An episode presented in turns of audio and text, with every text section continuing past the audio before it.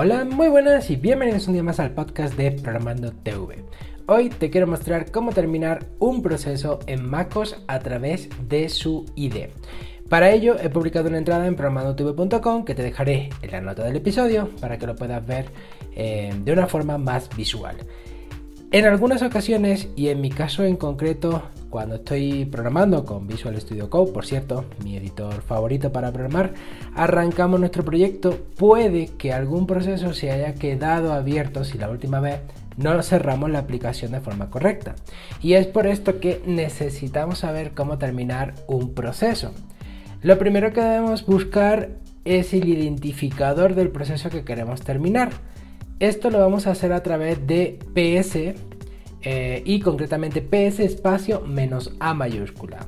Que lo que hace es listar todos los procesos y haremos un pipe usando la barra vertical, lo puedes ver en el artículo que te dejaré en la nota del episodio, con grep. Y concretamente grep espacio y el nombre del proceso en cuestión. Entonces sería PS espacio menos A mayúscula, pipe, grep y el nombre del, proceso. De esta forma tendremos una lista de los procesos cuyo nombre coincide con lo que tú estás buscando.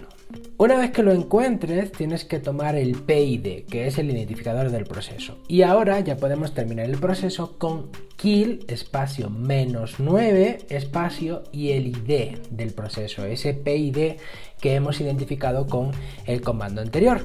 Bien, pues con esto ya has terminado el proceso que deseabas y ya puedes continuar trabajando. Por último, no olvides que es importante estar en constante aprendizaje, así que te dejaré en la descripción del podcast enlaces a mis cursos de Git, de Go y de Java con un buen descuento por tiempo limitado. Recuerda que puedes encontrarme en programandotv.com, en redes sociales como programandotv y en YouTube también como programandotv. Nada más, nos escuchamos en el próximo podcast.